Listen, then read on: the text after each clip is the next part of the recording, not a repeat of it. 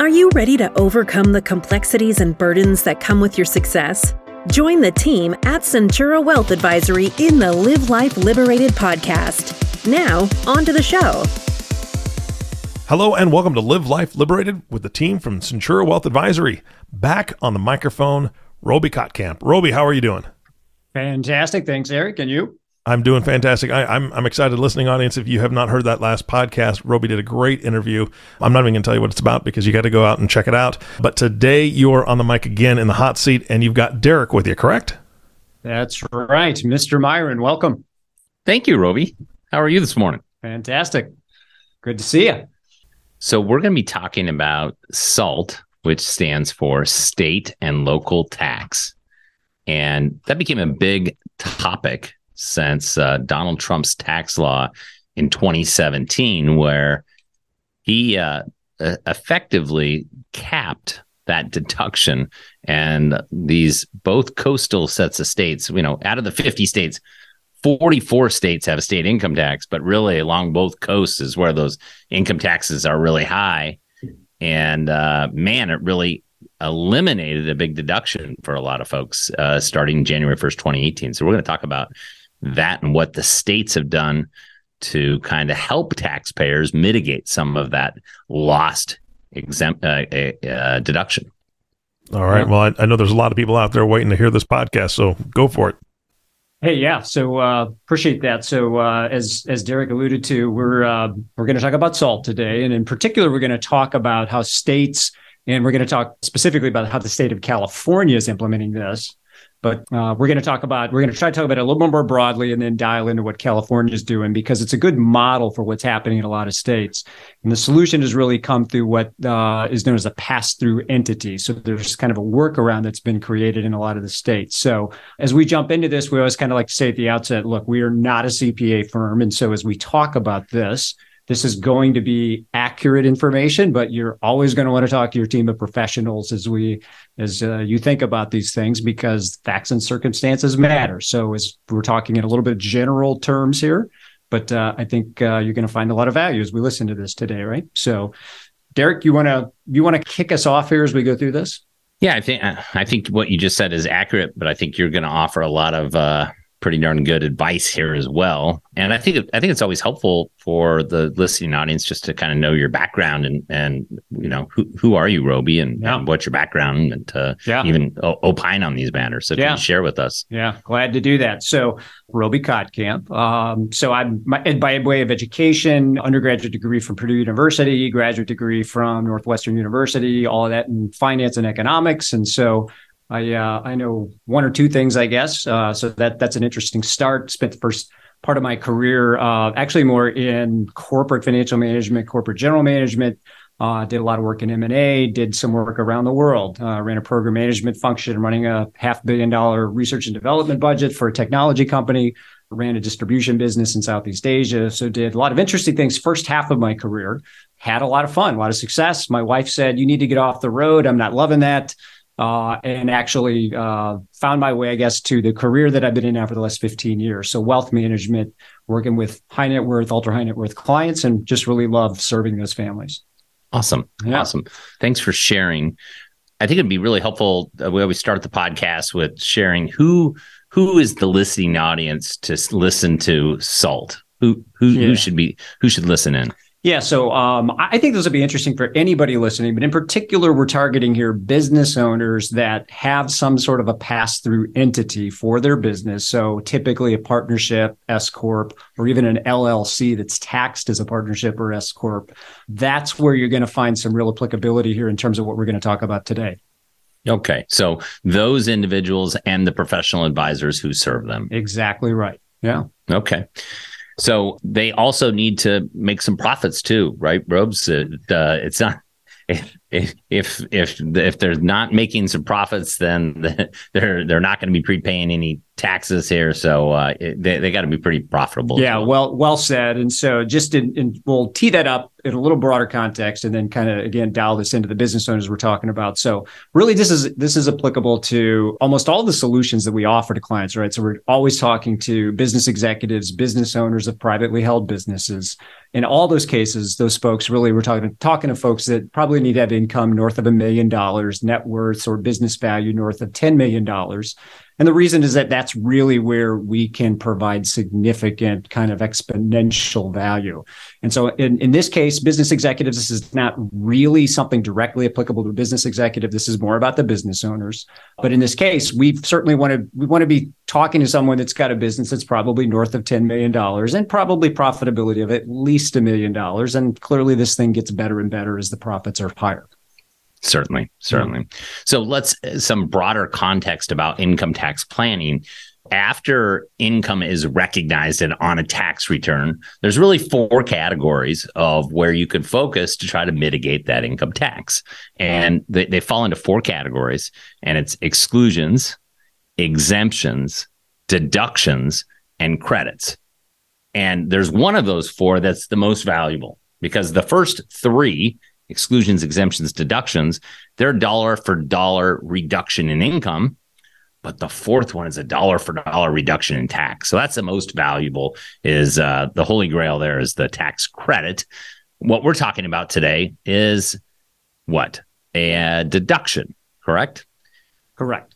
So let's kind of set up what happened uh, with Donald Trump and then bringing it forward. Can you share with the audience what happened? Absolutely. So uh, back in 2016, I don't know if folks remember this. There's there was this guy Donald Trump. He was elected president. Uh, some people like that. Some people did not. Uh, at least from an income tax planning perspective, uh, some good opportunities came about because of legislation that got passed. So in 2017, the Republicans had made uh, commitments to essentially revise the tax code. And the way that that started was, and some folks may remember this, it was going the direction of let's just have a, a tax return that's kind of the size of a postcard, sort of a thing. And as you might imagine, the lobbyists got involved in that. That didn't really happen the way you would have thought. So what uh, the Republican-controlled Congress, Paul Ryan was the speaker at that time, Donald Trump was in the White House. They passed passed a really sweeping tax legislation that said, here's what we're going to do. We're going to we're going to in some way simplify things. We're going to say we're going to take out a lot of deductions that used to exist. We're going to increase the standard deduction and make this somewhat simpler for a lot of taxpayers. And the truth is, probably for 90% of taxpayers, that was a net gain. The challenge here was for high income taxpayers in high income tax states, because what they did is they said you used to be able to essentially have an unlimited deduction of state and local taxes. So your property taxes, your state income taxes, and all that. So if you're in the state of California, that's big numbers. Everybody listening to this knows that. If you've got a million dollars of income, you're paying at least $125,000 in taxes in the state of California, plus your property taxes the new legislation. And so, what did yeah. you used to do? You used to get a deduction at the federal level so you would save if you're in the top tax bracket, which today is 37%, you'd save 37% of the, those two numbers, the real estate and the property tax. I mean, the property tax and the income, state income tax. Exactly, exactly right. So there, you know, there were a few AGI phase outs, that sort of thing. But for all intents and purposes, you were getting whatever your marginal rate was, you were getting the full benefit of that deduction. So part of what Trump and the Republican controlled Congress did is they said, we've got to make this revenue neutral, which, by the way, is never quite the way this works, but at least on paper, the CBO scored it this way. Part of so what they did is they said, we're going to eliminate this uh, ability to to write off all of these very large state and local taxes. So they dialed it all the way back from nearly unlimited to only $10,000. So anybody living in the state of California that's making more than a million dollars a year, your property tax bill is probably $30,000 at least. So you're consuming that right there. You have no ability to write off any other taxes. And so that's, um, you know, legislatively, that's, that's where the big change happened. And the impact again was to these high income, high income taxpayers in high income tax states. So that went into effect. It was passed late 2017, went into effect January 1st, 2018. Correct. And two years later, what finally happens? What plays out next? Yeah, so it was interesting. Uh, there's a lot of real uh, interesting ideas. I love the you know so any any time that uh, Congress or the president decides they're going to pass a piece of legislation and they're somehow going to stick it to rich taxpayers, it's it's kind of funny in a way, right? Because as soon as they pass the legislation, all the smart folks come out, the us and the CPAs and the estate planning attorneys, and say, how do we work our way around this? Interesting, several interesting tries at this. My favorite was uh, California tried this. Some other states tried this. They initially said let's set up a charitable tax foundation and let's have people make charitable contributions to volunteer to pay tax. And uh, very quickly, Congress and the IRS showed up and said, "Yeah, we're not going to do that. That's that's not going to be allowed." And so they tried several ways to do this, and ultimately the idea came up: Hey, what if we had tax come through a essentially a, a volunteer tax through the pass-through entity?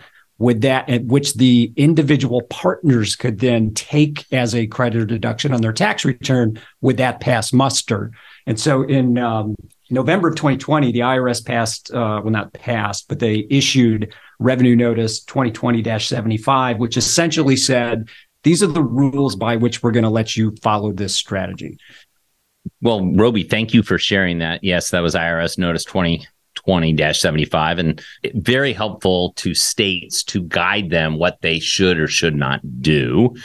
And so then states took action, right? Because out of the 50 states, 44 have state income tax. Right. So this affects potentially 44 different states. And it's not going to change at the federal level because the legislative branch and executive branch would have to get together and make that happen. And so they they knew that wasn't going to happen. Right. They tried, uh, tried three times in 2021. That didn't go anywhere. So they turned it over to the states and said, States, what can you do? Right. So, and so at this point, so actually a lot has happened. Now, 24 states have met, have passed some version of this idea of partners, again, in a partnership or S corporation, being able to take this voluntary tax through a pass through entity. Now, every state's got a you know a little bit different spin on it. They're, none of them are the same, but the model looks reasonably like the model that exists in California. And California was pretty much out in front of this issue they as, as they often are on these on these kinds of things and so that's where we're really going to spend a little bit of attention today we'll talk about the i'll call the california model and the concepts here should have whatever state you happen to be in, the concept should likely apply in your state. And again, we'll be happy to walk through the specifics of that uh, as, as we spend time talking with you. Perfect. So July 16, 2021, California passes AB 150, Small Business Relief Act. So right. you want to share what what what they did there? Yeah, so fairly straightforward. Essentially, again, what they said is so this is the if you're in a partnership or an S corp or an LLC that's taxed like one of those two things, you now have this ability essentially to make an election that says we as partners are going to pay a voluntary tax at the entity level. So for folks that are listening and know a little bit about tax, you may say, well, I, I thought the whole point of the pass through thing was that I wasn't paying tax at that level or paying a reduced tax. This is a case where you're going to volunteer to pay a tax at the entity level. What the state of California has done is said you can volunteer to pay at a rate of 9.3% of qualified net income. And if you do that, the partners are then able to take the benefit of that tax deduction and essentially flow it through, essentially take a credit on their personal tax return. A deduction. Yeah, t- exactly. So take a deduction on your personal tax return. So uh, again, you're paying at the entity level, and then on the it flows through to the partners, and the partners can then take a tax deduction. So it's a it's essentially lowering that income, and then you get that that ta- the taxes paid gets credited against your tax bill. Yeah, exactly right. And so, and just by way of kind of adding a little more flavor to this, so California, like really, they um, California is um, wanted to help taxpayers in this situation, but they never like to overhelp taxpayers. So they basically set an auto expiration on this thing. So if you look at what's inside of the federal legislation, right, the Tax Cuts and Jobs Act, that expires at the end of 2026. So what the state of California did is they said, this is going to be good from 2021 to 2026 it will automatically expire at the end of 2026 because it becomes unnecessary unless Congress passes additional legislation. The federal uh, limit on this deduction of the state and local taxes disappears. We'll go back to the old tax code. And so this expires automatically. They also put a provision in that said if Congress passes some legislation in the interim, this California law will automatically expire. So California's sort of doing you a solid, but they're not going to help you too long here. They're they're going to have it as long as it's necessary. Well, and they also they the law was written kind of funky in, in a handful of ways. And so they had three years, you know, that passed in 2017. They had three years to figure it out. and because uh, they they didn't pass this until the summer of 2021 and when they they sent it out there was a lot of feedback from the community saying oh my gosh how do you address this how do you address that and so they had to come back with the second second what, what was the next swing yeah exactly it's never uh, it's never a good visual to watch the sausage being made in legislation so for every good law that gets passed, you know, 17 other issues come up. And so there's a lot of just, you know, as Derek alluded to, lots of questions for business owners. How does this really work? The CPA community said, what about this? What about that? And so in um, in February of 2022, so just earlier this year, they passed Senate Bill 113, which uh, effectively was okay. All those issues that you raised that made this super confusing and was causing business owners to say, "I don't even know if I can apply this in my situation." They really cleaned up the worst of the gaps in the legislation, and so now there's pretty good clarity around how do you how you actually execute this. Yeah, so they wanted to eliminate those unintended consequences. However, unlike the other states, Roby, they made onerous requirements here in this state uh, around timeline. And we know in our practice that most CPAs are so busy with tax compliance, just getting the work done, that spending time getting everybody educated on the consulting side can be difficult and arduous. And these timelines are super important in order to receive this very valuable deduction. Can you talk about that? Yeah, exactly right. And so, what has to happen is if you're going to try to take advantage of this voluntary tax through the pass through entity, you have to make an irrevocable election. And you have to do that by June 15th of the tax year for which you are dealing, right? So, if you were going to do this for 2022 tax year, you needed to by June 15th of this year have made this election that you were going to participate in this program.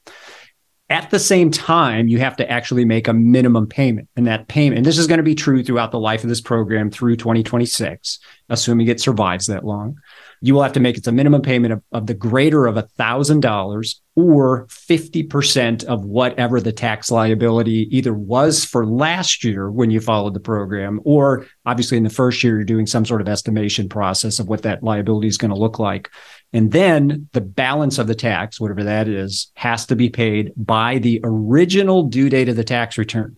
Doesn't help if you extend the tax return. Like you can extend it, but payment is due for this thing at the original date of the filing of the return. Yeah. So, and I, I, I guess a couple things. So, if you paid in the thousand dollars, fine. If if you paid in exactly fifty percent, fine. However, there's a lot of taxpayers who don't have their 2021 return done by June 15th.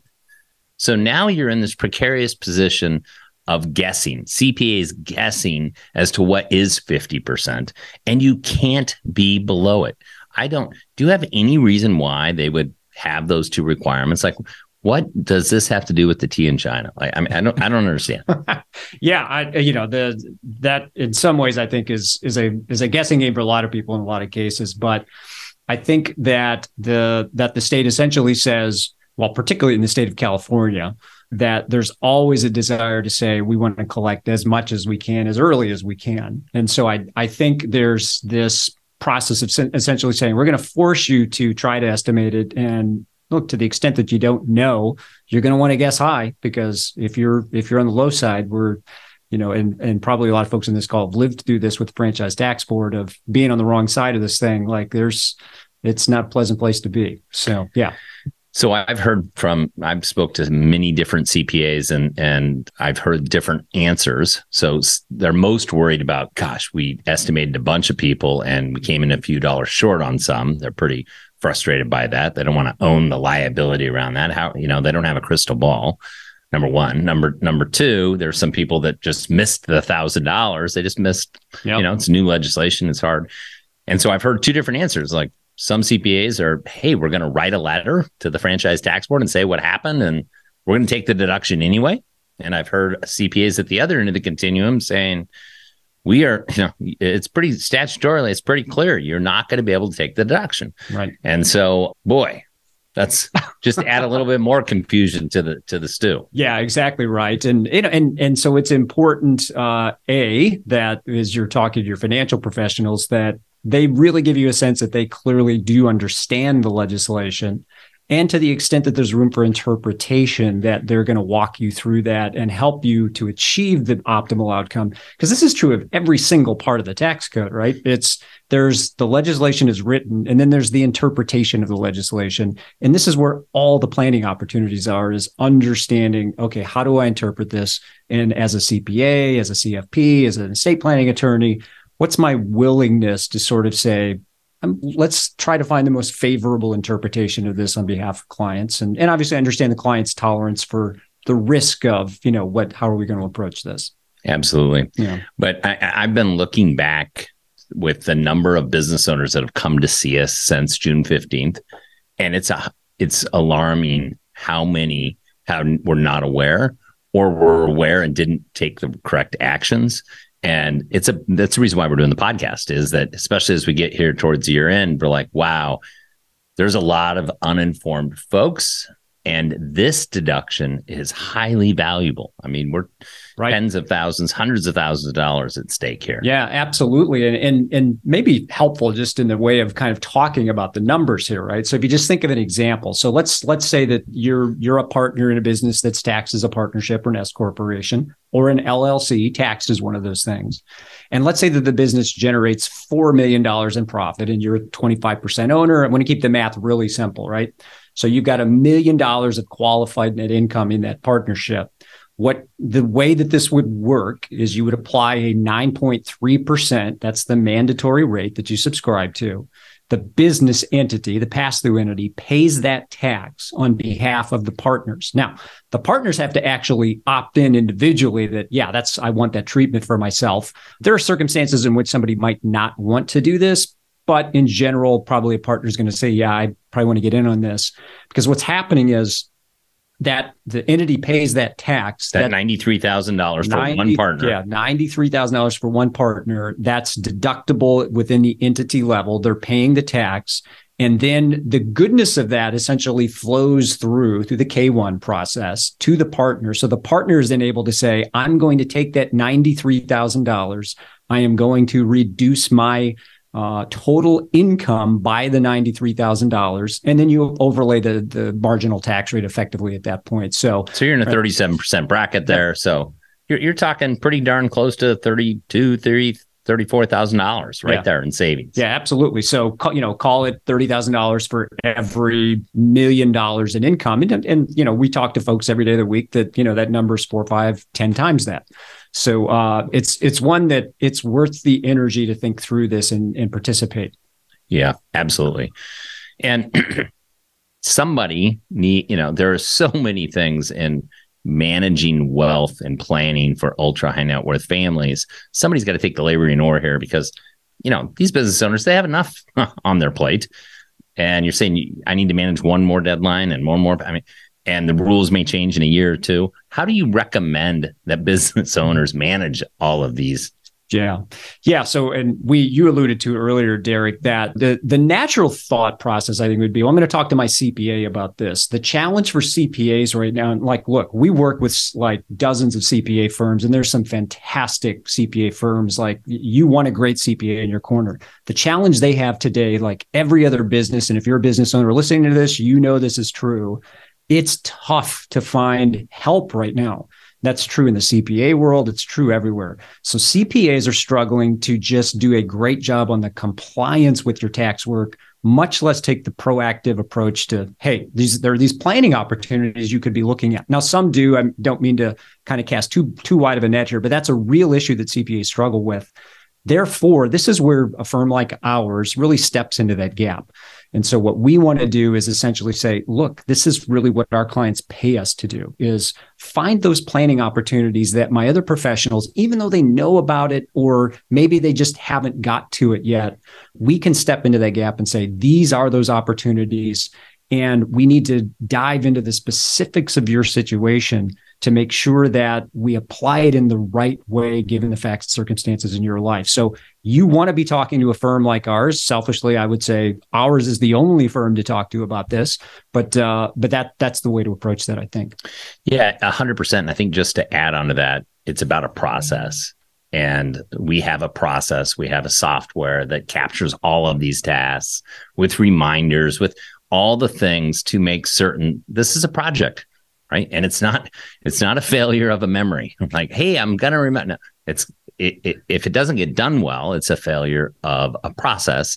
And so, if you don't have a good process to keep this stuff in front of you, and that we're really exer- really exercising on these opportunities, that opportunities will will be missed. Yeah, absolutely. And and we see that honestly every day of the week, right? I mean, we're I spend a good part of my days uh, talking to folks that are in the CPA world, estate planning world, talking to potential new clients. So we're looking at tax returns and we're sort of seeing these things where wow, like it looks like maybe we're missing some opportunities here. And in almost every case, it really is it's an issue of process that there's there's so much every professional has so much to do there are literally hundreds of tasks that exist for every client in your book of business. And if you don't have a process to make sure that that stuff's all laid out with dependencies and critical path and all those things that good project managers know about, you are for sure going to drop tasks along the way. This is really, I think, the differentiator for our firm is that we've kind of figured that recipe out, that it's critical to get that process laid out in a way that on a day to day basis. We know exactly, not only do we know the strategies that our clients ought to be looking at, but we know how to go execute those strategies in a very thoughtful way so that things don't get missed. I think that said well. Project management and having that project plan so all all the of the professional roster can see what's going on and what's next and what needs to happen. Right. Well, you've given the listening audience a lot. What are your any closing thoughts today? Yeah. So, like all things, you know, be thinking, you know, are there any risks here? And so, um, the reality is that these things are always moving, and so we have to sort of keep our eye on well, what what are state legislatures doing? What's the federal legislature doing? You know, and so the the Biden administration and Democratic controlled Congress tried several times to essentially fix this thing at a federal level last year, didn't get it done. Um, now that we have a you know a modestly controlled Republican House, probably nothing happens here, so that's not much of a risk. But we'll need to keep our eye on that. Courts can be a risk. The courts may come along and say we don't think it's constitutional, those sorts of things. So you always have to watch that. But that's really that's again that's part of the role we play. Like that's why you want a good professional in your corner looking at this stuff and keeping you. You don't need to do this as a business owner. You need a professional that's watching that stuff for you. So I think you want to keep your eye on that in terms of just hey how do i get in front of this thing right now? So the real here's the reality. If if you're listening to this and saying i think this fits me i think i missed it in 2022 let's still talk. Like there might be some opportunity based on the willingness of cpa to sort of interpret this law a little more broadly. Let's not write it off completely, but 2022 will be challenging, but you can absolutely get ahead of 2023. Let's make decisions now that you get this deduction for the next uh, four years that'll be available. Absolutely. Great advice. Well, thank you for spending the time and breaking down a complicated topic that is very, very valuable to pass through business entities that are highly profitable. And if this is you and you're listening, please, uh, why don't you give them your email address? Yeah. So uh, my email are at centurawealth.com. And, uh, so, and this will be in the links that we send out to folks and so forth. And, uh, and our phone number here is uh, 858 771 9500 we absolutely want to talk to. you Today was just one strategy among probably 50 that we cover. And this one, frankly, is it's it's a good one it's not close to the stuff we're doing for clients on a day-to-day basis. So if you if you find yourself in that camp of you're a business owner, business executive, high income, kind of seven figures and up, net worth eight figures and up, so much we can help you with. And we would love to talk with you and help you as you plan your legacy for your family. Fantastic. Well, thank you for all the information. And uh, Eric, why don't you uh, take us out here? Absolutely. Gentlemen, thank you again for all the great information. Another great podcast. Listeners, they have such a library. Go and check it out. Uh, you can go to the website and check those out and see all the past episodes as well. And again, to you, the listener, thank you so much for tuning in and listening to the Live Life Liberated podcast with the team from Centura Wealth Advisory. If you have not subscribed to the podcast yet, please click the subscribe now button below. This way, when the team comes out with a new podcast, it'll show up directly on your listening device. And we humbly ask that you share this podcast, rate it, and leave a review, as this actually does help others find the show. Again, thank you so much for listening today. For everyone at Centura Wealth Advisory, this is Eric Johnson reminding you to live your best day every day. And we'll see you next time. Thank you for listening to the Live Life Liberated podcast. Click the subscribe button below to be notified when new episodes become available. The information covered and posted represents the views and opinions of the guest and does not necessarily represent the views or opinions of Centura Wealth Advisory. The content has been made available for informational and educational purposes only. The content is not intended to be a substitute for professional investing advice. Always seek the advice of your financial advisor or other qualified financial service provider with any questions you may have regarding your investment planning. Centura Wealth Advisory. Centura is an SEC registered investment advisor with its principal place of business in San Diego, California. Centura and its representatives are in compliance with the current registration and notice filing requirements imposed on SEC registered investment advisors, in which Centura maintains clients.